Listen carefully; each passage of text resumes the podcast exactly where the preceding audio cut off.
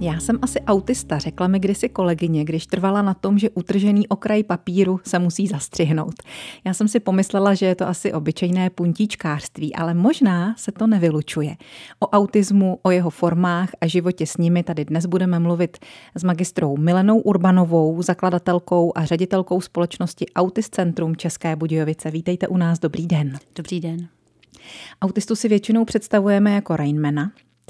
Je to správná anebo zavádějící představa? Tak ve společnosti to tak přetrvává právě díky tomu filmu na Man, ale eh, musím říct, že je to milná představa, protože pokud to řekneme, známe v okolí někoho, kdo má autismus, my známe rodinu, která vychovává autistu, tak v, ten, v tu chvíli známe jenom jednoho toho člověka nebo jedno to dítě. Eh, autismus je vlastně celé spektrum nějakých projevů a rozhodně to nejde vztáhnout eh, nějak paušálně na to, že všichni autisté jsou jako Rainman. Taky se tomu říká poruchy autistického spektra. Takže jaké formy autismu tedy jsou a jak se projevují, jestli se to dá přece jenom nějak trošku sortírovat, jednodušit pro nás? Obecně o autismu lze říci, že je to nějaká odlišnost, vrozená odlišnost eh, ve vývoji a vůbec fungování nějakých eh, částí mozku, která způsobuje právě u dětí s autismem to, že jinak prožívají, jinak myslí a tím pádem se i jinak chovají. Mm-hmm takové stěžení, stěžení u toho autismu je, co mohou mít autisté uvozovkách společné, je právě to senzorické vnímání, eh, kdy jsou mnohdy zahlceni různými podněty z okolí, a i z toho důvodu potom mohou mít potíže třeba v sociální komunikaci. Eh, v té komunikaci se to může projevovat i tak, že oni vlastně třeba nevědí vůbec, proč komunikovat, jak komunikovat, eh, k čemu ta komunikace slouží. Eh, malé dítě třeba vůbec neví, že by mělo sdílet nějaké svoje pocity nebo potřeby, neumí si říct o ně a v té sociální interakci a ve vztazích s okolím se ten autismus může projevovat třeba tak, že uh, ti lidé špatně čtou sociální situace. Když si vezmeme, že uh, naše komunikace třeba probíhá z velké části 80% neverbálně, tak lidé s autismem často nedokážou vůbec vyhodnotit, co druhý člověk eh, tím myslí, tím, co řekli, jak se tváří, eh, neodhadnou mimiku toho člověka. Takže se dostávají velmi často do nějakých konfliktů. Pramení z toho vlastně velké neporozumění potom eh, navzájem třeba toho autisty a dítěte ve škole s učitelem, s vrstevníkama. Takže do konfliktu a asi i do samoty. Přesně tak. Vede je to k tomu uzavření se třeba do vlastního světa? Určitě je to jedna z příčin, kdy uh, mohou pak už i ty malé děti být velmi úzkostné nebo velmi uzavřené a už při nástupu do mateřské školky vlastně se chovají jinak a očekávají, nejsou přijímány a tím pádem uh, se uh, velmi těžko adaptují v tom prostředí. Budeme se tomu věnovat podrobněji už za chvíli. Řekněte ještě více, co stojí za vznikem té poruchy autistického spektra? Je to každopádně vrozená neurologická porucha, je dědičná, to je třeba si říci, a je to jako mnoho jiných určitě věcí v, v lidském mozku. Je to, je to něco, co je prostě populaci vlastní. Určitě autisté to byli od jak živa a uh, ta společnost, vždycky v té společnosti byli. Akorát se jim třeba říkalo podivíni, samotáři. Je to prostě odlišnost fungování nějakých center mozku a myslím si, že pro společnost, pro rodinu i teď pro školu třeba jsou velkou výzvou říká Milena Urbanová, ředitelka Autist Centra v Českých Budějovicích, náš dnešní dopolední host. Dopolední host Českého rozhlasu České Budějovice. O poruchách autistického spektra mluvíme dnes s dnešním dopoledním hostem Milenou Urbanovou, která v Českých Budějovicích vede Autist Centrum. A ráda bych se jí zeptala, v jakém věku dítěte, miminka, lze pozorovat první známky autismu. Rodič si určitě sám všimne nějakých prvních odlišností, třeba v tom, eh, že dítě nezdílí pozornost, eh, neukazuje nebo nereaguje na své jméno, nebo je jako neřízená střela třeba v, mezi, mezi jinýma, eh, mezi vrstevníkama. A, takže, takže ten rodič... takový batolecí věk třeba? Určitě ten batol, je to, je to různé. První známky určitě po prvním roce života si uh, rodič, pečlivý rodič toho všimne. Uh, Vy jste, promiňte, maminka autistického dítěte, takže vaše osobní zkušenost tady určitě taky může hrát roli. Vy jste si jako první všimla čeho a kdy? No tak tím, že jsme měli už staršího syna zdravého, tak ta odlišnost byla na první pohled patrná, že syn nereagoval na jméno, eh, byl takový více úzkostný, nezdílel pozornost ale pořád jsme tomu nepřikládali úplně nějaký velký význam. Člověk si říká, může mít jinou povahu. Přesně tak, přesně tak. Ale v té době, to bylo před mnoha už lety, deseti, dvaceti lety, eh, tak i lékaři, eh, pediatr, neurolog, všichni říkali, že je stav v pořádku jeho a k té diagnostice až došlo v pozdějším věku, ve čtyřech, pěti letech. Ale v dnešní době už rodiče určitě pokud si všimnou nějakých odlišností v tom batolecím věku po tom roce života, tak eh, mají možnost u pediatra podstoupit screeningový test MCHAT, kdy jednoduchou formou eh, odpoví na zhruba 20 otázek a eh, z toho už vlastně lze poznat eh, nějaké podezření na neurologickou odlišnost nebo na nějaké jiné, jiný vývoj toho dítěte a mohou už s tím dítětem začít pracovat. Vy máte na vašich stránkách Autist Centra Českobudějovického také takový test, který může asi rodiče zorientovat něco takového jakoby prvního, co si mohou zkusit, na jaké otázky odpovědět a podle toho zjistit, jestli po něčem jít a nebo ne. Určitě oni by, sami pediatři, v ordinacích pediatrů by měl jim pediatr tento test eh, nabídnout, aby jej vyplnili. Jo, ale rodiče opravdu stává se nám tím, jak roste povědomí o, o autismu, že ty rodiče sami si ten test vyhledají, vyplní, eh, jdou za lékaři a eh, posléze přichází třeba k nám do autist centra do rané péče, kde my už je dokážeme nasměrovat třeba na potřebné odborníky. Zkuste říct pár příkladů, na co se tam v tom testu odpovídá, jaké situace jsou třeba typické pro to autistické miminko nebo batole. Typické může být třeba sdílená pozornost, kdy eh, rodič zdravého dítěte je vlastně nadšený z toho, jak dítě první slůvka říká, eh, napodobuje, dělá paci paci, eh, směje se. směje se, ukazuje rodiči, přináší mu věci, má zájem o komunikaci. U těch dětí to nevždy, u dětí s nějakou neurologickou poruchou nebo neurovývojovou poruchou, to vždy tak být nemusí. A nebo naopak, pokud to je, tak to může být velmi intenzivní, že oni vlastně jsou jakoby takový rozjetí, hodně hyperaktivně můžou působit, nečekají na tu zpětnou vazbu od okolí, nečekají na to, jak rodič zareaguje a jdou se jakoby po svém. Takže tam ta, dá se také tam pozorovat nějaká odlišnost. A nebo jsou naopak třeba trochu apatičtí, že vy jim něco ukazujete a oni na ty podněty nereagují? To může být také. E, tam záleží potom obrovská ta bariéra u těchto dětí je právě ty senzorické vnímání, kdy oni e, přijímají ty informace z okolí. Představme si třeba, že opravdu jsme někde na nádraží a teď jezdí vlaky, mluví průvočí. Hlásí tam rozhlas něco. Přesně tak tak těžko Mluví bysme... lidé, chodí tam spoustu osob. Tak to je pro ně složitá situace? Ano, přesně tak. Těžko, a my třeba těžko bychom se nějak soustředili, učili v takovém prostředí. Mm-hmm. A to dítě těmi smyslovými podněty uh, může, je vlastně zavaleno soustavně. Neumí je filtrovat. A to dítě v takové chvíli bude reagovat jak? Bude křičet? Je to pro něj stres? Velmi často se to projevuje nějakými afekty. Mm-hmm můžeme vidět někdy ty děti, jo, stekající se děti na ulicích nebo v obchodech. A tak i zdravé dítě se vsteká v určitém věku v obchodě.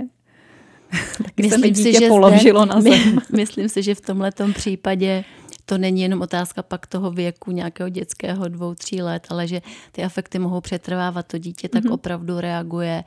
Eh, je to na první pohled patrné, že ty reakce jsou nepřiměřené. Ano, a když to prostě nepřejde, ta vývojová fáze neustává, tak to je taky jeden z ukazatelů. Kdo tehdy ano. pomohl vám zorientovat se v tom, jestli jít nebo nejít po nějaké takové stopě? Tak eh, té době ono, ono moc na výběr nebylo. Nám dlouho lékaři, eh, jak dětský lékař, eh, tak psycholog, říkali, že vlastně nic, nic tam není jako úplně nenormální, že to dítě se rozmluví a bude fungovat a že je prostě pomalejší. Takže asi úplně první pomoc přišla v, od rodičů, s kterými jsme se začali společně scházet. Nějakým způsobem jsme se prostě doplňovali v tom, co víme, jaký máme zkušenosti, jaký jsou naše děti. Eh, asi to sdílení bylo, bylo pro nás na začátku úplně nejdůležitější, že v tom nejsme sami. A sdílení je taky podstatou Autist centra, které jste založila? Jednou, jednou z důležitých určitě věcí, eh, které v Autist centru mohou rodiče očekávat, je právě sdílení, eh, vzájemné nějaké mm, scházení se třeba na rodičovských skupinách, možnost otevřeně říci, co je třeba trápí, s čím potřebují pomoct. A ta pomoc jako taková. Přesně tak. Milena Urbanová je naším dnešním dopoledním hostem. Dopoledním hostem Českého rozhlasu České Budějovice je dnes Milena Urbanová, maminka autistického dítěte, která kdysi založila a teď vede společnost Autist Centrum v Českých Budějovicích, aby mimo jiné pomohla i ostatním rodičům. Mluvili jsme tady o tom, že je rozdíl v individuálním vývoji každého dítěte, že se nedá říct o dítěti, které je třeba z kraje pomalejší, že je nemocné, že má poruchu autistického spektra, ale v některých případech se naopak taková porucha později prokáže. Takže bych se teď ráda zeptala právě na ten rozdíl mezi individuálním vývojem a normou, která nějak něco nastavuje pro určité věkové eh, období toho dítěte. A jestliže se opravdu eh, prokáže, že něco nehraje, dá se cíle vědomou prací s autistickým dítětem dosáhnout toho normálu, anebo se k němu aspoň přiblížit? Jak už jsem říkala, tak eh, autismem, autismus měli řada vědců nebo řada umělců. Albert Einstein, Vincent van Gogh, uvádí se. A zřejmě umíme si představit, že velmi těžko by tito jedinci prošli naším školským systémem. Myslím si, že to školní prostředí nenabízí mnoho bezpečí pro rozvoj dětí s autismem. Takže tady je limit, velký limit pro ten eh, rozvoj dítěte je určitě eh, škola. Mm-hmm. Nebo školní prostředí, do kterého musí docházet a stává se, že třeba ani nechtějí docházet nebo později nemohou, nedokážou docházet. No vlastně tomu systému, který je nastaven na průměrné dítě, nejsou to schopni norma, dostat. To je ta norma. Říkala, ano. ano. Takže dá se říct i, že autismus je určitá forma talentu, něčeho mimořádného? Určitě někteří lidé s autismem mají mimořádné nadání, jako je to v běžné populaci, že část populace na něco více je nadaná, na něco méně. Každý z nás určitě má řadu talentů a záleží na tom, jaké máme podmínky pro jejich rozvoj. Ale u těch dětí s autismem to, to specifikum, eh, tam opravdu je někdy velmi, velmi eh, důležité tu poruchu odhalit včas. A pokud, nebo poruchu, odlišnost v tom fungování mozku, pokud ten rodinný systém jako rodina poskytuje dostatečně dobré sociální zázemí, tak i to dítě má vlastně možnost rozvíjet ty svoje talenty a ten jeho život a vývoj jde určitě lepším směrem, než v rodinách, kdy třeba ta maminka je sama, má víc dětí, eh, není třeba tak zdatná v komunikaci se školou. Takže tam opravdu je důležité pro ten rozvoj jednak to rodinné prostředí a pak, jak už jsem zmínila, to školní prostředí. Pokud by všechno bylo ideální a to dítě by bylo přijímané, podporované, tak si myslím, že Eh, ty potřeby, které máme všichni stejní, i ty lidé s autismem, děti s autismem mají stejné potřeby, eh, být přijímaní, nějakým způsobem se uplatnit, být užiteční, že ty potřeby jsou stejné, ale jenom ta cesta je je třeba specifičtější cesta a více podpory třeba pro ty děti s autismem, pokud to rodinné prostředí a škola ne, nefunguje. Dovedu si představit, jak jste říkala, tu maminku, třeba samoživitelku, která má víc dětí a jedno z nich je autistické, že na to nemá čas, aby se mu věnovala, že je z toho na nervy, že je to pro ní těžká situace. Můžete jí nějak pomoct? Jaké služby třeba v tomhle směru nabízí Českobudějovické autist Autist Centrum funguje ve své podstatě jako taková síť té sociální opory pro rodinu. Přichází k nám eh, děti nebo rodiny úplně v různé fázi života. Neznamená, že když třeba to dítě jako malé, ten rodinný systém fungoval, škola fungovalo, nepotřebovali nějakou podporu, ale dítě přichází třeba do puberty nebo osamostatňuje se a ten rodinný systém už, už mu nestačí. Takže e, naráží třeba ve škole, naráží mezi kamarády, ty děti jsou často třeba i vyloučeni ze středních škol a teď teprve se zjišťuje, asi něco potřebujeme. My potřebujeme nějakou tu sociální oporu pro to dítě, kde se ukotví a zjistí, že, že umí fungovat, může fungovat. A to je i to, proč vlastně Autist Centrum nabízí širší portfolio těch služeb, protože přichází ty děti nebo rodiny v různé životní fázi a v různém věku dítěte. A podle toho, co potřebují, vy se jim snažíte nabídnout nějakou formu pomoci? Přesně tak. U nás přichází k nám rodiny s malými dětmi, jak už jsme zmínili po MČETu, kdy je vysloveno nějaké podezření na neurovývojovou poruchu, tak přichází rodiny velmi malých dětí, eh, ročních dětí, roka půl starých dětí, ale přichází potom i rodiny nebo děti při nástupu do, školní, do, eh, do školy, do školní docházky, kdy najednou v tom kolektivu vrstevníků naráží, ne, neumí komunikovat s učiteli, s vrstevníky, takže rodiče vlastně hledají, co, co teď, co budeme dělat tam my můžeme opravdu nabídnout takovou tu podporu mm, třeba prostřednictvím sociálně aktivizační služby, kde ty děti eh, já používám takové slovo trénink, mně se to prostě líbí, že mohou něco natrénovat a pak si to vyzkoušet eh, v tom, v té realitě, v tom opravdovém, v té škole třeba. Takže mohou natrénovat komunikaci s kamarády, střídání, čekání, respektování nějakých pravidel, to, co jim dělá potíže. A pak vlastně můžou v té škole lépe fungovat. Zmínili jsme už na samém počátku, že poruchy autistického spektra jsou právě spektrální, jsou nějaké od do. Může to být velice lehká porucha, kterou skoro nepozorujeme. Může to být mimořádný talent vykompenzovaný nějakou sociální nedostatečností, ale může to být i těžká eh, porucha kombinovaná, kdy to dítě je asi odkázané buď na nějakou ústavní péči nebo na nějakou celodenní péči svého rodiče, tak eh, i v těchto těch eh, krajních případech dokážete nějak pomáhat.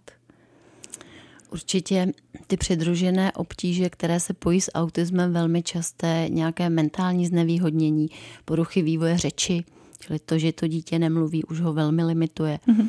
I jak jsem zmínila, senzorické vnímání, čili zpracování těch senzorických podnětů, smyslových podnětů z okolí.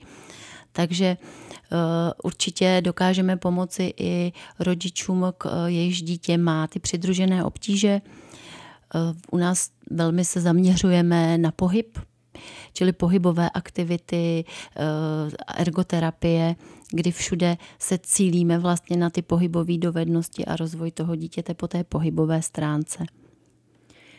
Milena Urbanová, náš dnešní dopolední host. Popojedem.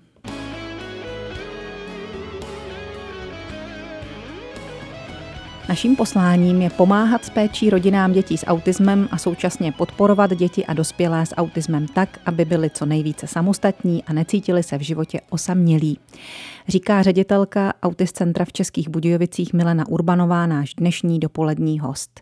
Jak tedy pomoct dítěti třeba s lehčím autismem, s takzvaným Aspergerovým syndromem, ačkoliv, jak jste mě poučila, už se tomu dnes tak příliš neříká, už se tohle rozlišování nepoužívá, ale jak mu pomoct ke šťastnému a spokojenému bytí? Povídejte. Jak jsem už zmínila, tak ty potřeby naše i těchto dětí jsou úplně stejné. Takže pokud má to dítě eh, rodinu, která, s, kterou, s kterou žije, s kterou má zdravé vztahy v té rodině, podporující, tak určitě je dobré, když eh, to dítě se věnuje tomu, co ho baví.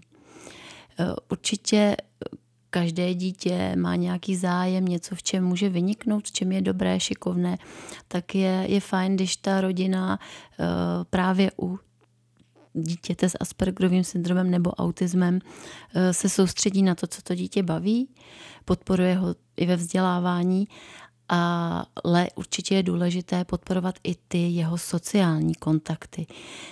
A na to se chci zeptat dál, jestli může mít nebo vůbec dokáže mít přátele, jestliže je pro něj složitá nějaká ta interakce mezilidská, má problémy s tím sociálním kontaktem a jestli se to dá naučit. A stojí o ty vztahy vůbec? To je dobrá otázka.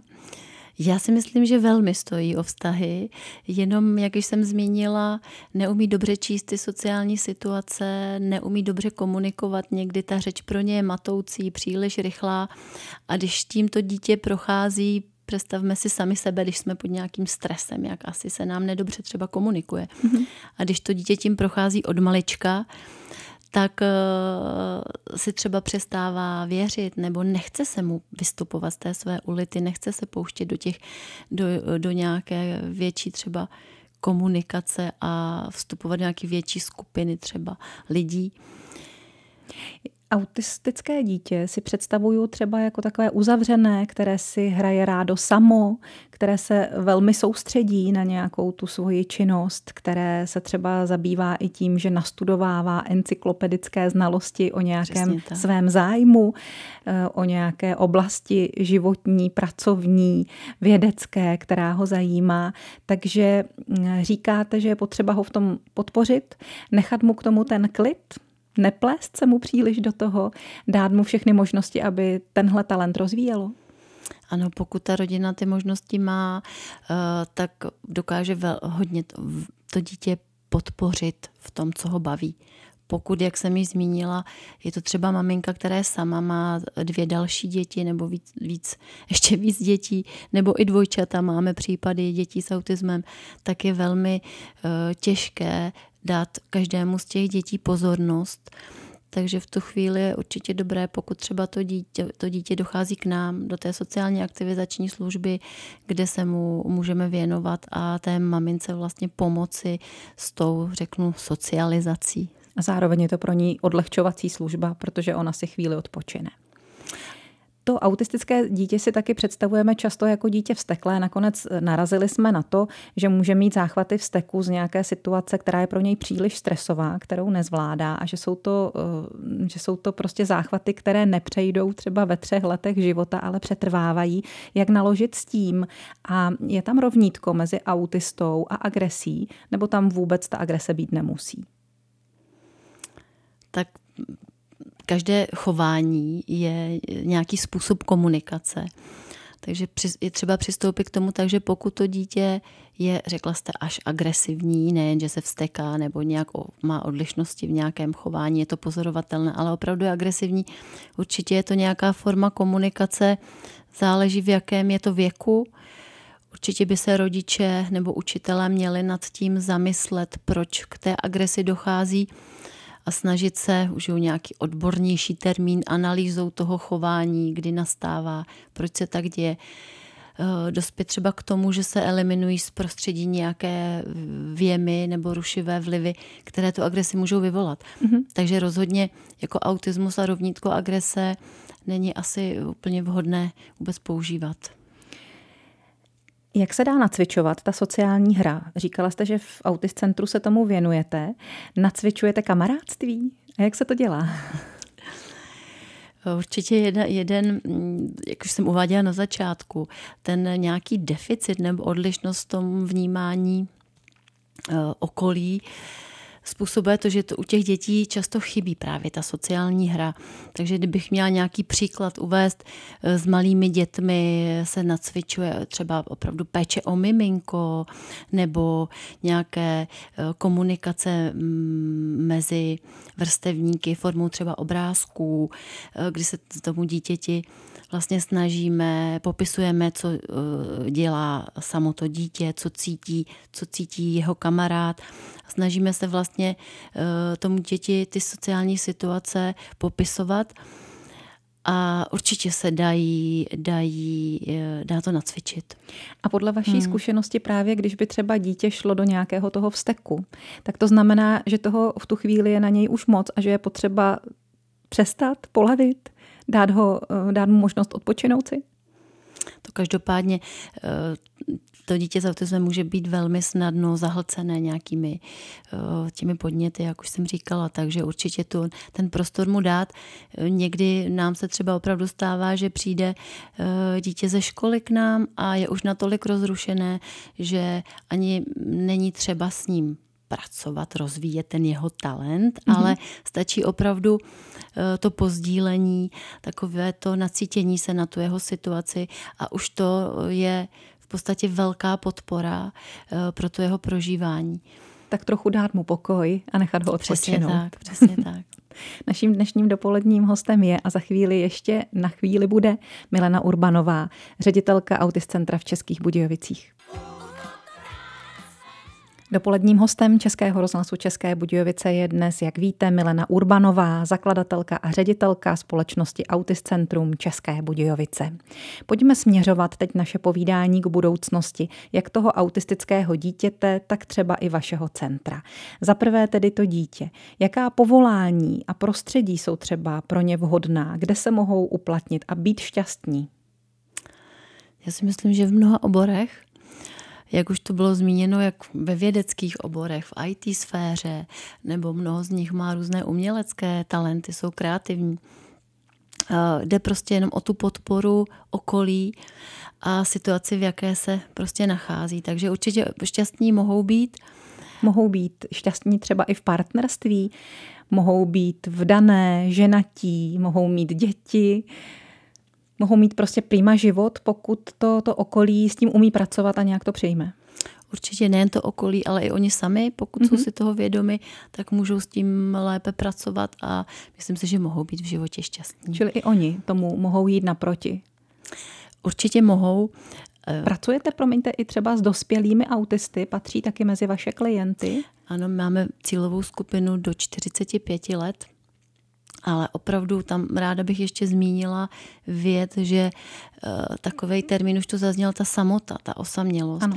Ono opravdu tím, že, že třeba často se upínáme právě na ty talenty, na ten rozvoj dovedností těch dětí, na nějaký ty kognitivní dovednosti jejich, tak opomíjíme právě to sociálno.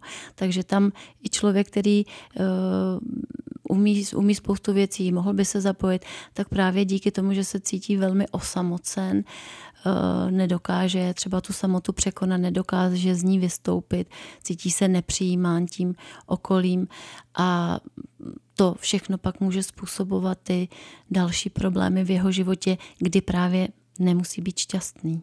Takže nestačí jenom rozvíjet ty talenty a chodit do školy a postupovat v tom vzdělání, ale taky pracovat na tom sociálním kontaktu, na tom udržení se mezi ostatními lidmi, Určitě. na tom vytváření vztahů. A jak jste říkala, ten primární zájem o vztahy i autista má, jenom jich dosahuje jiným způsobem. Co můžete tedy ještě udělat třeba pro toho dospělého? V podstatě eh, v té dospělosti, pokud ten člověk sám nějak si je toho více vědom, tak eh, může vyhledat psychoterapii, může eh, pracovat sám na svém nějakém osobním eh, rozvoji. U vás třeba ti dospělí autisté dělají co? Chodí do nějakých zájmových skupin? Většinou využívají psychoterapii mm-hmm. A nebo klienti, kteří nemohou žít úplně samostatný život a jsou již dospělí, tak eh, u nás mohou bydlet v týdenním stacionáři, kdy od pondělí do pátku eh, tam žijí vlastně v samostatných Si jim věnujete vy, pokojích. zatímco hmm. potom o víkendu třeba jejich staří rodiče. Také. To taky musí být složité situace ve chvíli, kdy rodiče se stárnou a autista de facto též. Určitě je tam raději ne, ne, nedohlížet, to je situace určitě, která trápí mnoho rodičů, co bude s mým dítětem, až já tady nebudu. Uh-huh.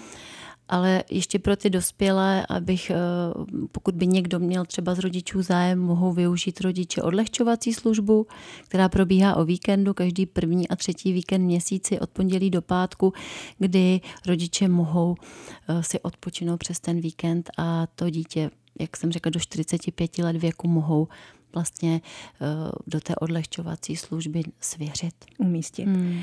No a teď budoucnost Autist centra. Co byste potřebovali vy?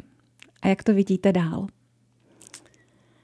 Tak určitě nás trápí otázka financování eh, našich služeb, ale to si myslím, že ta doba je složitá pro všechny organizace a ve všech oblastech, takže s tím se snažíme poprat se. Uh, už se o nás více ví, takže máme i dárce a podporovatele, kteří se o nás zajímají a podporují tu naši činnost, za což jsem moc ráda a děkuji jim.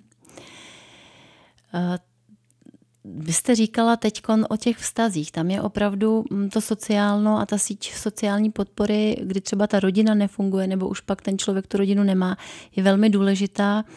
A my bychom se tím směrem vlastně chtěli zaměřit i, i nadále, jako budovat, budovat vlastně síť nějaké té sociální opory pro ty rodiny a pro uh, lidi s autismem.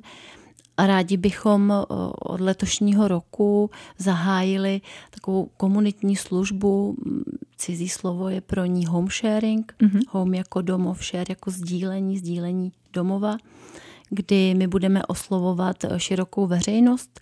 Pokud by někdo chtěl nám s tou komunitní službou pomoci a stát se hostitelem, věnovat svůj čas dítěti s autismem, umožnit mu, aby mohlo navazovat nějaké přirozené vztahy, které mu třeba chybí, nemají teď, nemá tě tetičku, nemá širší rodinu a ty vztahy potřebuje, tak eh, bych se ráda obrátila že jsem teda dnes tady i na veřejnost tím, jestli, kdyby měl někdo zájem, tak uh, může se na Autist Centrum obrátit a stát se hostitelem takového dítěte. Přítelem tomu, kdo ano. přátele hledá těžko. Ano. Děkujeme za návštěvu Mileně Urbanové, zakladatelce a ředitelce společnosti Autist Centrum v Českých Budějovicích. Byla dnes naším dopoledním hostem. Mějte se hezky, ať se vám daří. Naslyšenou. Naslyšenou.